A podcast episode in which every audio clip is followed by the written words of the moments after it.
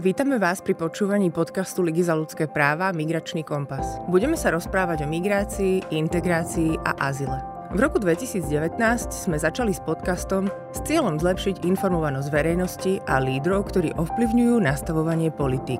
Druhá séria podcastu vás bude sprevázať rôznymi témami, ktorým sa v lige aktuálne venujeme. Spolu s odborníkmi a odborníčkami sa na nich pozrieme viac zblízka. Niektoré epizódy podcastu vám prinesú priamo hlas našich zaujímavých susedov a susediek z cudziny, ktorí sa na Slovensku usadili.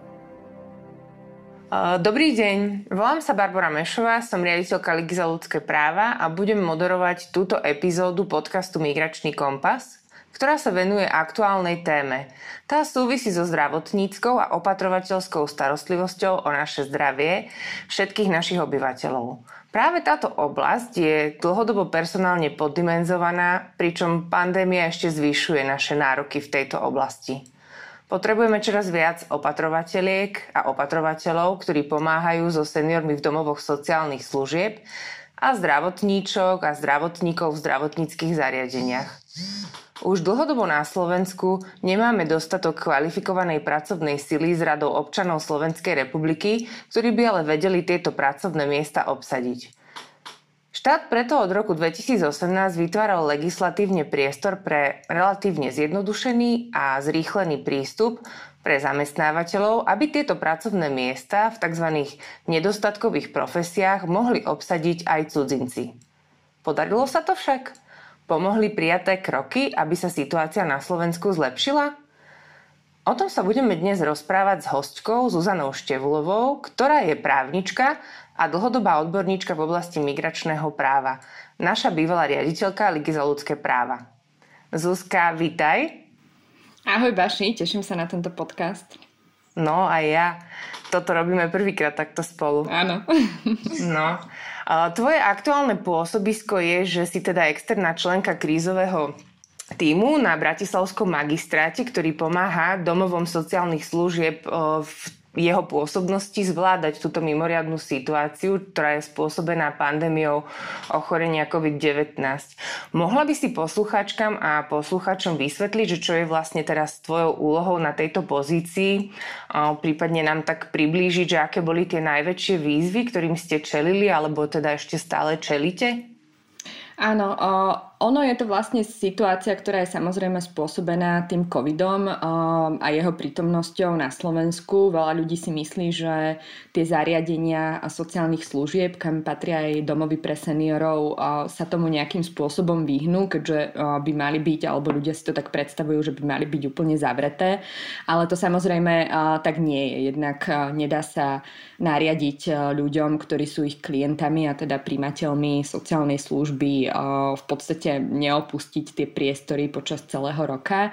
A samozrejme aj ten personál, ktorý v tom zariadení pôsobí, žije mimo samozrejme toho zariadenia, má svoje rodiny, má svoj osobný súkromný život. Čiže vlastne to riziko zavlečenia vírusu do zariadenia sociálnej služby je a bolo vždy veľmi vysoké. To, čo sa dá v podstate robiť, samozrejme je, sú opatrenia na minimalizáciu týchto rizík a to Bratislavský magistrát posledný rok, v podstate od toho prvého momentu, ako bol lockdown na Slovensku, ako sa vyskytol prvý prípad aj, aj robí. No a počas vlastne toho roku vyvstala, vyvstala otázka toho, že čo v prípade, ak nastane veľmi silná druhá, prípadne ďalšie vlny covidu, čo sa teda aj stalo a ak teda by vypadlo, vypadlo napríklad vedenie nejakého z týchto zariadení. Bolo mm, všetkým jasné, že v takom prípade bude potrebné veľmi rýchlo nájsť človeka, ktorý by napríklad dočasne nahradil jednu z riaditeľiek eh, zariadení pre seniorov, ktorých eh, hlavné mesto zriaduje, alebo teda má vlastne sedem. Eh, alebo aj v prípade teda, keď nejaké z tých zariadení alebo viaceré budú v podstate zasiahnuté tým covidom, tak samozrejme bude potrebné ich podporovať vo, v zvládnutí tej situácie. Takže magistrát vytvoril krízový COVID tým, iba pre tieto zariadenia pre seniorov, ktorý pôsobí na sekcii sociálnych vecí. A ja som vlastne v polke novembra nastúpila ako krízová manažérka, ktorá a bola som v prípade potreby pripravená samozrejme podporiť vedenie v prípade výpadku, čo sa teda aj stalo. Našťastie nebolo, ne, nešlo o výpadok vedenia, ale teda skôr podporu na mieste práve počas zvládnutia toho covidu. Lebo samozrejme vzhľadom na to, že je to zariadenie, kde aj žije veľa ľudí, alebo teda všetky tieto zariadenia sú zariadenia, kde naraz žije veľa ľudí, nie je možné úplne vylúčiť ich stretávanie, zároveň tam veľa ľudí pracuje. Tak samozrejme, ak sa tam uh, ten COVID dostane raz, tak uh, je predpoklad, že neostane len uh, pri jednom nakazenom človeku, ale v drivej väčšine prípadov um, sa tých ľudí nakazí viac. Takže je tam potom potrebné robiť jednak uh, vážne protiepidemiologické opatrenia. Všetky tie zariadenia majú vypracované krízové plány, podľa ktorých postupujú. Vlastne počas toho roka si zriadili izolačné miestnosti, kde sa izolujú ľudia a sú v karanténe ľudia, ktorí sú chorí. Sú tam aj priestory na prespanie vlastne personálu, ktorý sa tam v takomto prípade strieda, ale takisto je potrebné komunikovať krízovým intervenčným tímom, ktorý bol zriadený pri ministerstve zdravotníctva. To sú vlastne lekári, ktorí chodia pozerať týchto ľudí a kontrolovať ich zdravotný stav a riešiť celé množstvo ďalších vecí od mhm, resortovania mm-hmm, až po odpad. Takže vlastne to je posledné mesiace náplň našej činnosti. No a odkedy sa začalo očkovať, tak je to samozrejme celková logistika očkovania týchto zariadení a pomoc personálu a klientom so zaočkovaním. Uh-huh. No a keď teda spomínaš ten personál, tak ja som spomínala v tom úvode, že teda dlhodobo tu celkovo na Slovensku čelíme teda v zariadeniach podobného typu aj v nemocniciach, zdravotníckých zariadeniach Ehm, tomu nedostatku personálu v, práve v profesiách, ktoré sa starajú, či už teda zdravotná starostlivosť alebo opatrovateľská starostlivosť. Ako sa toto vlastne prejavuje treba a mm, stretla si sa s tým aj ty? Bola to nejaká výzva? Prípadne pomáhala si túto situáciu nejakým spôsobom riešiť práve aj Bratislavskému magistrátu?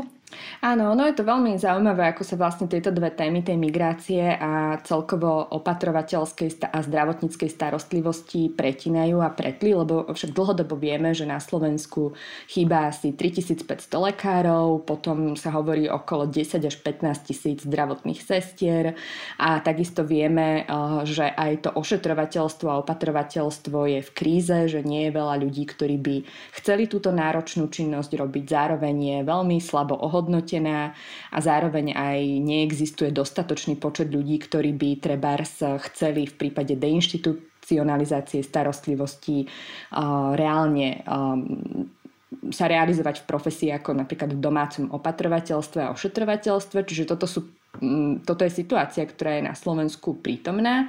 Vieme, že v zahraničí, kde tieto situácie boli tiež, ak stačí spomenúť vedľajšie Rakúsko, to riešia samozrejme príchodom zahraničnej pracovnej sily, pretože ten proces je prosto nezvratný a je taký, že teda krajina čím viac sa ekonomicky posúva, tak tým menej domácich chce v tejto opatrovateľskej sfére pracovať. No a tak je to aj u nás, samozrejme. Um, a uh, teda tie naše zariadenia, nie, je to, nie sú to len nemocnice, ale aj naše zariadenia, kde teda, ktorých úlohou je sociálna starostlivosť, nie je zdravotná, ale teda majú zamestnané aj sestry na ošetrovateľskom úseku, ktoré v podstate vykonávajú také základné činnosti s tými klientmi, ktorí už sú napríklad nevládni, ako podávanie tých infúzií alebo liekov a podobne. Tak vlastne v prípade, ak sa samozrejme časť toho personálu nakazí uh, covidom, tak pre tie zariadenia to znamená, že im uh, môže vypadnúť aj celá jedna smena. Teda samozrejme rozumieme tomu, že že ľudia, ktorí sú nakazení covidom, môžu mať závažné príznaky a nemusia byť schopní pracovať, aj keď teda aj na zariadenia sociálnych služieb sa stiahuje podobná výnimka ako v prípade nemocníc. To znamená, že pokiaľ sú bezpríznakoví, tak môžu pracovať na tom covidovom oddelení. Ale to samozrejme platí len pre ľudí, ktorých ten covid nezasiahne s príznakmi a to častokrát nebýva situácia práve pri ľuďoch, ktorí pracujú v tomto stresovom a fyzicky ťažkom v podstate odvetví. Takže stretli sme sa práve s tými situáciami, že keď sa COVID šíril v tých zariadeniach, tak to znamenalo častokrát aj veľmi vážny výpadok personálu, ktorý sme museli riešiť tak, keďže v podstate nie je možné momentálne na Slovensku zohnať či už ošetrovateľky, opatrovateľky alebo sestry lebo prosto sú naplno vyťažené tou pandémiou v zdravotníctve, takže sme hľadali dobrovoľníkov a dobrovoľníčky cez, cez rôzne výzvy na sociálnych sieťach a zároveň aj medzi medikmi a medičkami. A mňa v tom momente napadlo, že teda máme tu jednak aj množstvo klientov ligy, ktorí sú študentami medicíny. Viem, že pomáhajú vlastne na tých odberových miestach. Takisto viem, že je tu veľmi aktívna ukrajinská komunita, ktorá sa snaží riešiť práve ten príchod zahraničných zdravotníkov na územie Slovenska a do týchto profesí a uľahčenie toho príchodu. Tak som ich vlastne vtedy oslovila, že či by nám nevedeli nevedeli pomôcť práve s týmto nedostatkom personálu. No a vysvetlo, že naozaj jednak aj medzi študentami sme našli vlastne dve iránske medičky. Jedna z nich je vyštudovaná pôrodná sestra, Druhá je vlastne vyštudovaná lekárka, ktoré z hodov okolností tu na Slovensku žijú. A takisto ukrajinská komunita nám poskytla kontakt na viaceré ukrajinské sestry, ktoré sú tu so svojimi rodinami už dlhodobejšie, čiže vedeli aj po slovensky. No a v podstate tieto nám, tieto nám v týchto zariadeniach vypomohli a, a, a tri z nich zostali aj, aj zamestnané doteraz. Takže vlastne tie zariadenia... doteraz s vami, hej? Vlastne... Áno, vlastne v tých zariadeniach si ich uh, zamestnali. Bola to aj pre ne taká zaujímavá skúsenosť podľa mňa, že uh, v zariadeniach už teraz uh, v niektorých zamestnávajú pomocný personál, najmä napríklad v kuchyni alebo upratovanie, ktorý je z Ukrajiny a Srbska, ale myslím, že ešte nemali veľa skúseností práve s ľuďmi z Iránu alebo z krajín, ktoré, ktoré nehovoria nám príbuzným jazykom. A myslím si, že za iných okolností by sa, by sa možno aj báli takéhoto človeka zamestnať alebo teda zobrať ako dobrovoľníka, ale tým, že sme naozaj boli v situácii, kedy sme dennodenne museli v podstate riešiť to postavenie tej, tej smeny a zabezpečenie tej základnej starostlivosti o, o klientov, ktorí sa nevedia o seba sami postarať, tam už prosto nebol čas si vyberať a nebol čas ani ako keby um, sa bať toho, že možno nie všetci vedia po anglicky dosť dobre, alebo teda vôbec, a že ako sa dorozumieme a, a podobne. A to bolo také zaujímavé, že prosto táto situácia dala podľa mňa tým zariadeniam a vedeniu tých zariadení možnosť vyskúšať si, že to nie je taký veľký strašiak, ako si mysleli. Že sa vedeli s tými ľuďmi dohovoriť.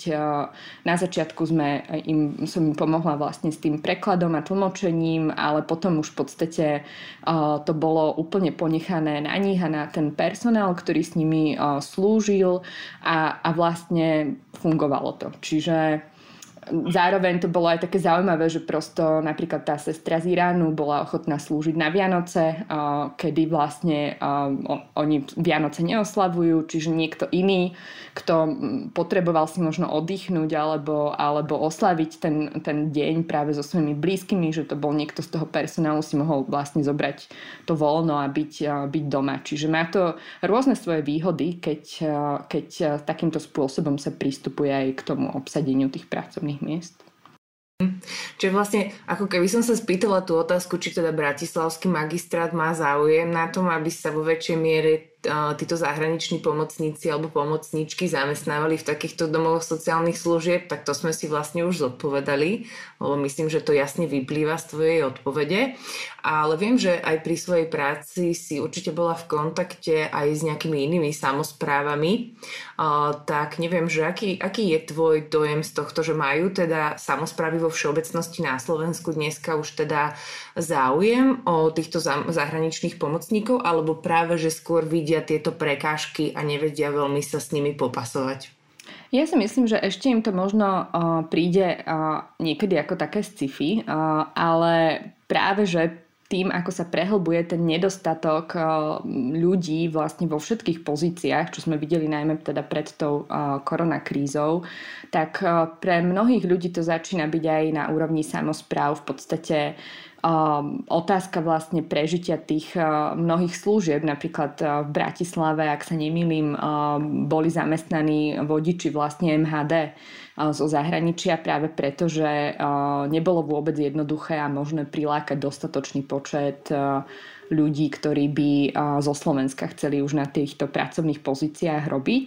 A myslím si, že, že tie domovy a zariadenia sociálnych služieb to čaká časom tiež.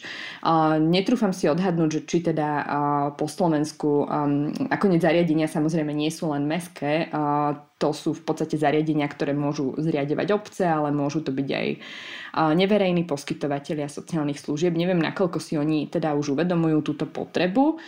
Myslím si, že je stále bežnejšie mať už pomocný personál, naozaj ako som spomínala, upratovacie služby kuchyňa, obsadené čiastočne aj, aj ľuďmi najmä z Ukrajiny a Srbska, najmä v takých prípadoch, keď sem prídu so svojimi rodinami a, a v podstate potrebujú si nájsť zamestnanie.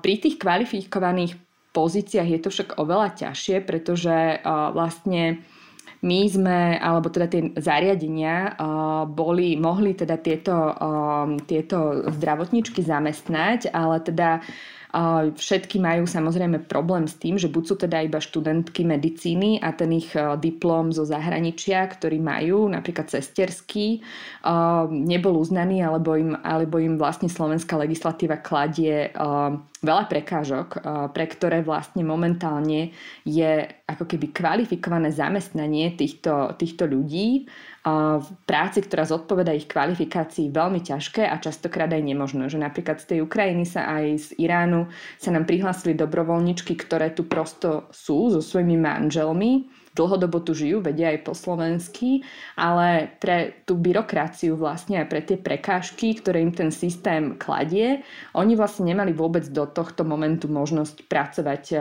v tej profesii, ktorú doma vykonávali, či už ako sestra alebo lekárka. A to je vlastne v podstate taká škoda takého ľudského potenciálu, ktorý tu už je, že my sa vlastne nebavíme o ľuďoch, ktorí by sem prišli niekedy v budúcnosti, teda bavíme sa aj o nich, ale v skutočnosti už tu máme mnohé a mnohých, ktorí tu sú, len nevedia sa vlastne kvalifikovane zamestnať. A my, teda by si, no, povedala by si, že sme pre týchto cudzincov, tých kvalifikovaných uh, a kvalifikované cudzinky, uh, sme pre nich atraktívnou krajinou? Určite.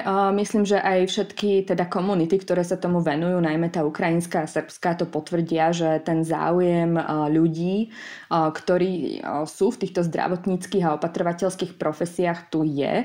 Problém je len teda v tých legislatívnych prekážkach. Jednak vlastne ten proces vlastne uznávania toho vzdelania je veľmi komplikovaný, drahý a pomalý. Napríklad pre sestry minulý rok neboli otvorené žiadne odborné skúšky skúšky, teda termíny, počas ktorých by si mohli spraviť vlastne tú odbornú skúšku, ktorú potrebujú.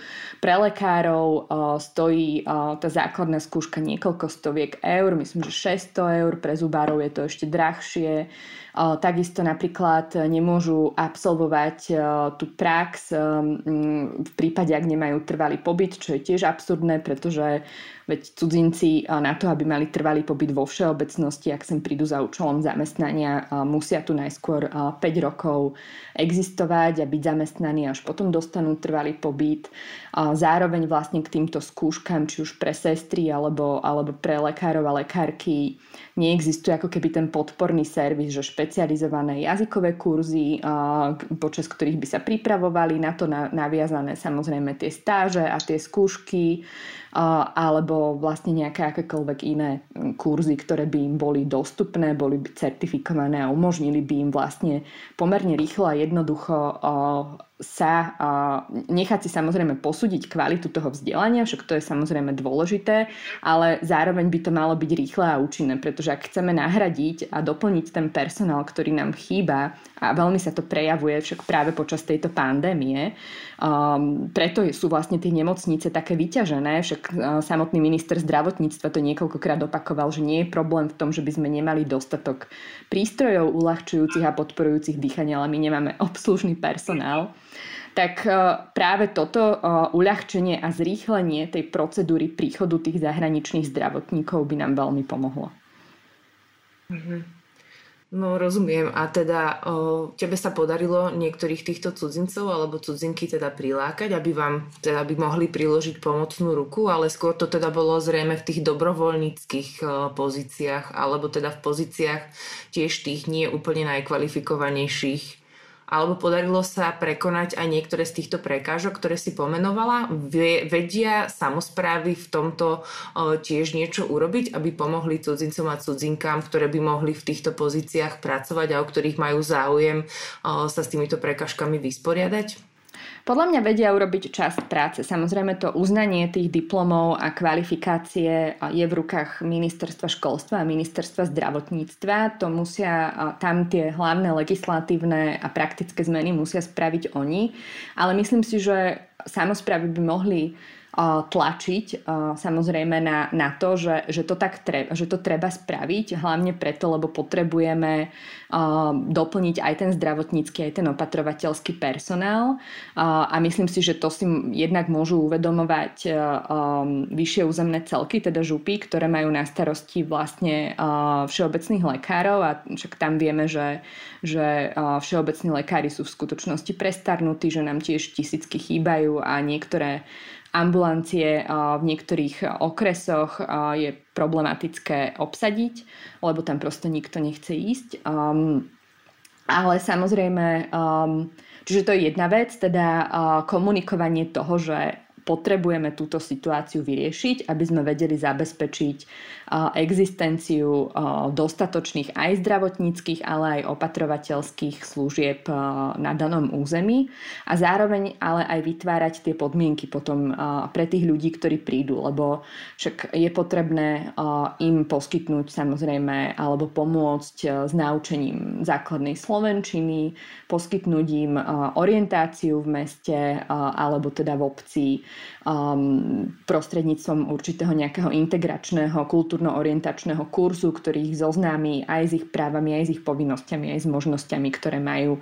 A celkovo im vytvárať e, podmienky preto, aby sa mohli prísť a, a, dôstojne tu vlastne žiť, či už sami alebo, alebo so svojimi rodinami, lebo tak predpokladáme, množstvo z nich samozrejme um, napríklad aj pendluje, rovnako ako, ako dnes pendlujú naše opatrovateľky do Rakúska, ale množstvo z nich samozrejme by tu potrebovalo aj, aj sa ubytovať, pokiaľ by to boli krajiny, ktoré sú vzdialenejšie. Čiže hovoríš, že teda myslieť na to, že teda nepríde len pracovná sila, ale že to sú ľudia, ktorí prichádzajú so všetkými nejakými svojimi potrebami a je, potreb, je, je nevyhnutné im na začiatku podať pomocnú ruku, aby uh, sa mohli normálne tu na začleniť do života, či už teda prídu sami alebo so svojou rodinou. Mhm. Určite je dobre si to predstaviť vlastne tak, ako keď sa bavíme uh, o tom, že naše uh, ženy slovenské chodia do Rakúska, tak uh, v rovnakej situácii sú vlastne tie cudzinky alebo cudzinci, ktorí sem prídu, čiže mali by sme si to predstaviť tak, že robiť pre nich to, čo v podstate by sme chceli, aby, aby tie naše uh, matky, sestry a známe, ktoré takto pracujú v zahraničí, vlastne dostali tam. Mm-hmm, myslím si, že hej, že Slovensko s týmto má bohatú skúsenosť s tým vysielaním o, takýchto ľudí, tak o, vlastne teraz o, by sa dala zúžitkovať aj o, práve naopak v tom, ako hovoríš. Ale teda keďže tí cudzinci, keď si už, už spomínala, oni tu vlastne s nami žijú a s tou pandémiou majú rovnaké problémy ako my, že samozrejme aj oni môžu ochorieť, taktiež podliehajú veku a v niektorom momente sa môžu stať tiež teda dostať do situácie, že tiež potrebujú starostlivosť v domove seniorov. Tak som sa vám chcela spýtať, že myslíš, že teda aj toto je jedna z víziev, že je to teda pripravené v tých domovoch sociálnych služieb, že tí aj cudzinci by mohli byť príjimateľmi sociálnych služieb v budúcnosti? No, myslím si, že legislatívne v zásade to problém nie je, len teda uh, nie som si vôbec ja istá, že či sú už na to uh, tie zariadenia vôbec pripravené. Že sme ešte v situácii, kedy podľa mňa nie je bežné vôbec mať za kolegu uh, cudzinca alebo cudzinku uh, a to prijatie toho, že vlastne, aha, že veď my už možno máme aj nejakého seniora, ktorý je už či už občanom EU alebo, alebo občanom nejakej inej krajiny a mohol by potrebovať uh, takéto ubytovanie je momentálne ešte um, veľmi vzdialené nám a samozrejme súvisí to aj s tým, že aj táto služba nie je ešte veľmi dostupná ani vlastne slovenským občanom. Vieme, že tie poradovníky na umiestnenie v týchto zariadeniach sú dlhé, častokrát najmä, najmä pokiaľ ide samozrejme o mestské alebo obecné zariadenia. Tie súkromné sú pomerne finančne nákladné, čiže Čiže hej, no, je to podľa mňa ešte otázka, ktorá sa bude zrejme v budúcnosti riešiť viac, keď tu teda bude viac aj cudzincov, ktorí budú na takúto situáciu odkázaní, ale myslím si, že momentálne to ešte asi si mnohí ani nevedia predstaviť.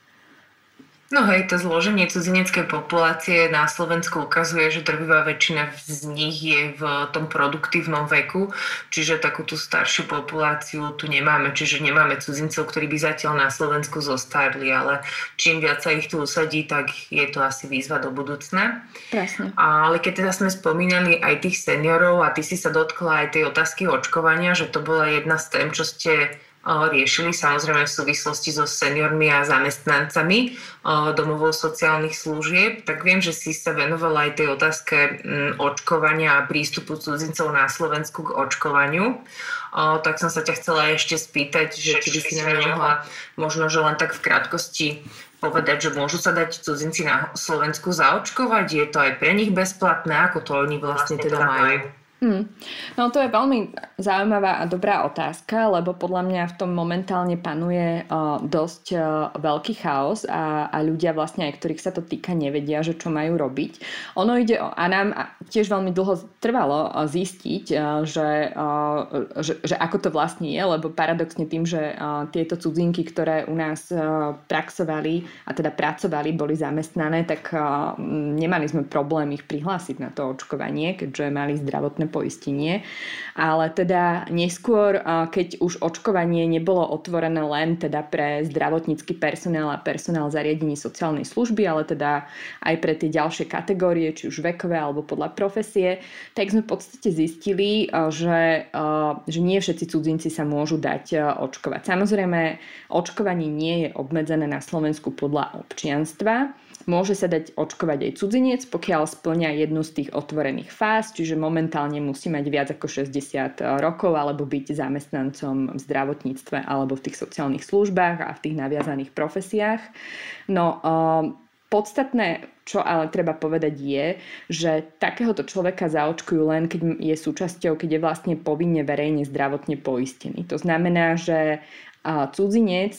Sú tu samozrejme aj seniori cudzinci, ktorí sem prišli za svojimi deťmi, ktoré teda sú u nás ekonomicky činné a, a v krajine pôvodu sa o tohto jeho rodiča, mamu alebo otca už nemal kto postarať, tak takíto ľudia vlastne dostali napríklad prechodný pobyt za účelom zlúčenia rodiny a sú tu, pretože sú závislí práve od toho svojho sponzora alebo napríklad sú to manželky cudzincov, ktorí tu podnikajú a, a sú tu tiež na takomto prechodnom pobyte a nemôžu vlastne pracovať, lebo im to zákon neumožňuje ten prvý rok.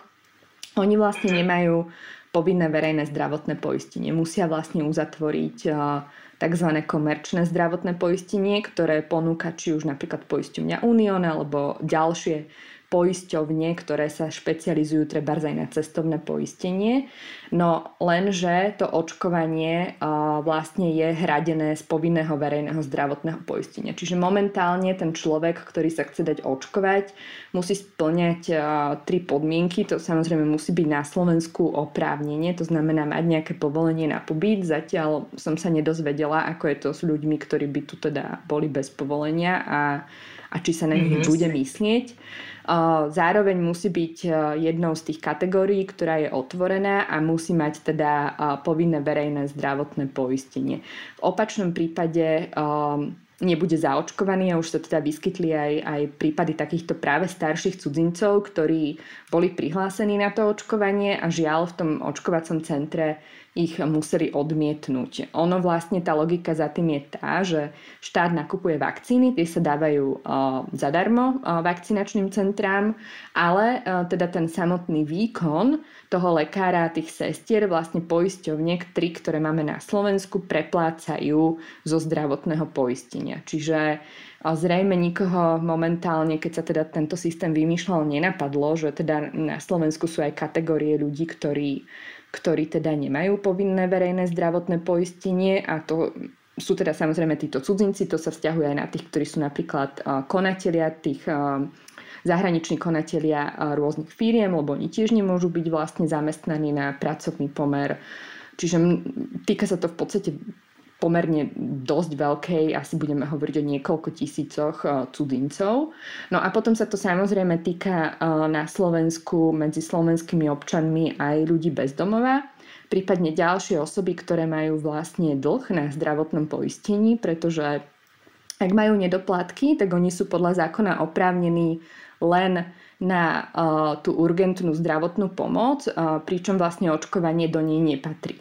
Čiže takéto osoby, pokiaľ nemajú vlastne uzavretú dohodu o splátkach uh, so zdravotnou poisťovňou a nesplácajú vlastne ten svoj dlh, tak uh, nebudú oprávnení na očkovanie tiež, lebo vlastne nemajú to, nemajú to kompletné zdravot, povinné verejné zdravotné poistenie. No. Mm-hmm. Čiže, čiže, čiže to sú tie skupiny, čo zostali bokom, hej? Áno. A je to podľa mňa veľmi uh, nespravodlivé a aj nesprávne, lebo však samozrejme epidemiologicky sa bavíme o situácii, kedy uh, vírus si nevyberá ani podľa štátneho občianstva, ani podľa poistenia a samozrejme podstatné je zaočkovať určitú kritickú masu ľudí, ktorí žijú na danom území. Lebo keď ich samozrejme zaočkovaných nemáme, tak budú vždy uh, epidemiologickým rizikom.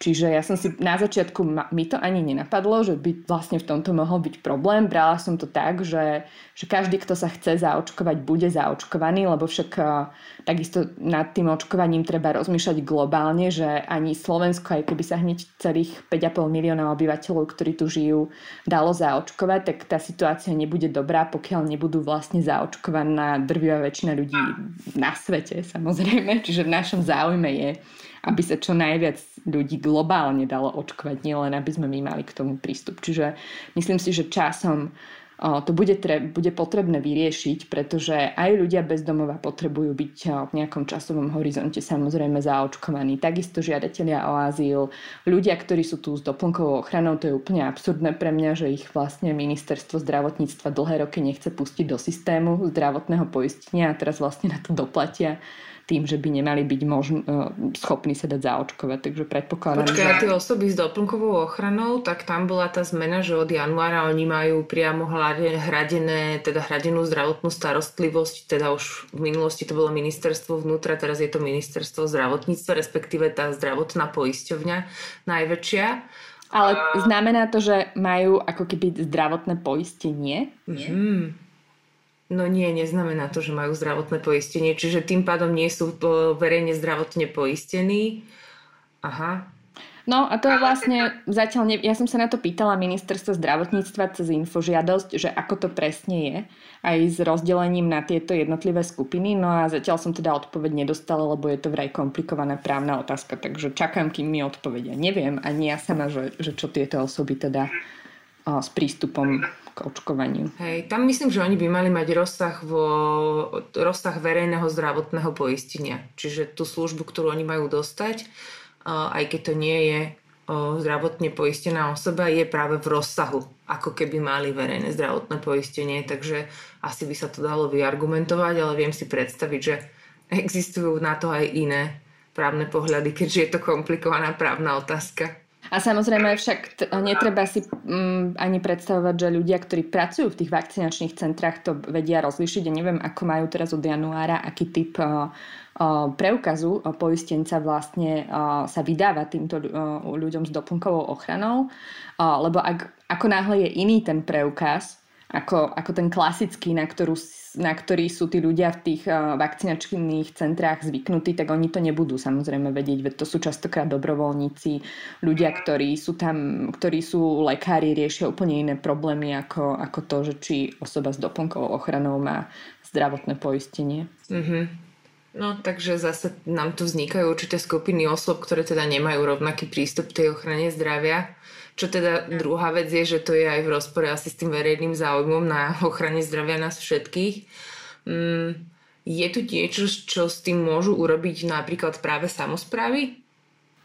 No, myslím, že samozprávam veľmi bude záležať aj, aj na ochrane práve tých obyvateľov, však týka sa to aj, aj ľudí bezdomová a vieme, že napríklad aj Bratislav, Bratislavský magistrát eh, zriadil to karanténové mestečko a naozaj robí všetko preto, aby, aby ľudia bezdomová aj počas pandémie vedeli tú pandémiu prečkať eh, tak, aby na to nedoplatili zdravotne, ale myslím si, že tým, ako sa rozšíri ako keby povedomie o tejto situácii, ktoré momentálne však nie je zatiaľ veľké, lebo nie veľká skupina ľudí mala zatiaľ prístup k tomu, k tomu očkovaniu, tak predpokladám, že a dúfam teda, že aj, aj ďalšie samozprávy si uvedomia, že to epidemiologické riziko spočíva v tom, že, že nie všetci ľudia žijúci na území budú mať prístup k očkovaniu. Čiže dúfam, že sa to časom vyrieši. A určite teda podľa mňa môžu sam, samozprávy pomôcť tým, že budú o tejto situácii hovoriť s ohľadom na to, aby vlastne zabezpečili pre všetkých svojich obyvateľov to, že tá, to riziko tej nákazy bude minimálne. Mm-hmm tak uh, veríme, že teda samozprávy tiež eh, k tomuto nejakým spôsobom uh, prispejú, lebo im záleží na všetkých obyvateľov, ktorí žijú na ich území.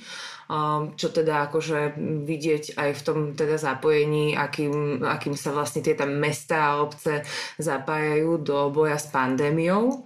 Uh, ďakujem ti Zuzka veľmi pekne za tento rozhovor. Bolo to veľmi zaujímavé. A teda rozprávali sme sa so Zuzanou Števulovou o tom, akým spôsobom cudzinci pomáhajú už dnes pri zvládaní pandémie, napríklad práve v domovoch sociálnych služieb v Bratislave, ale aj o očkovaní a o tom, aký prístup k očkovaniu majú cudzinci. Volám sa Barbara Mešová a toto bol podcast Migračný kompas, ktorý vznikol v rámci projektu Capacity, ktorý je spolufinancovaný Európskou úniou z Fondu pre azyl, migráciu a integráciu Fondy pre oblasť vnútorných uh, hraníc. Ďakujem ti Zuzka veľmi pekne za tento rozhovor. Prajem ti ešte Ďakujem pekný deň. Podcast Migračný kompas vám prináša Liga za ľudské práva. Viac o jej činnosti nájdete na jej web stránke www.hrl.sk alebo na sociálnych sieťach Facebooku, Instagrame, LinkedIne alebo na našom YouTube kanáli.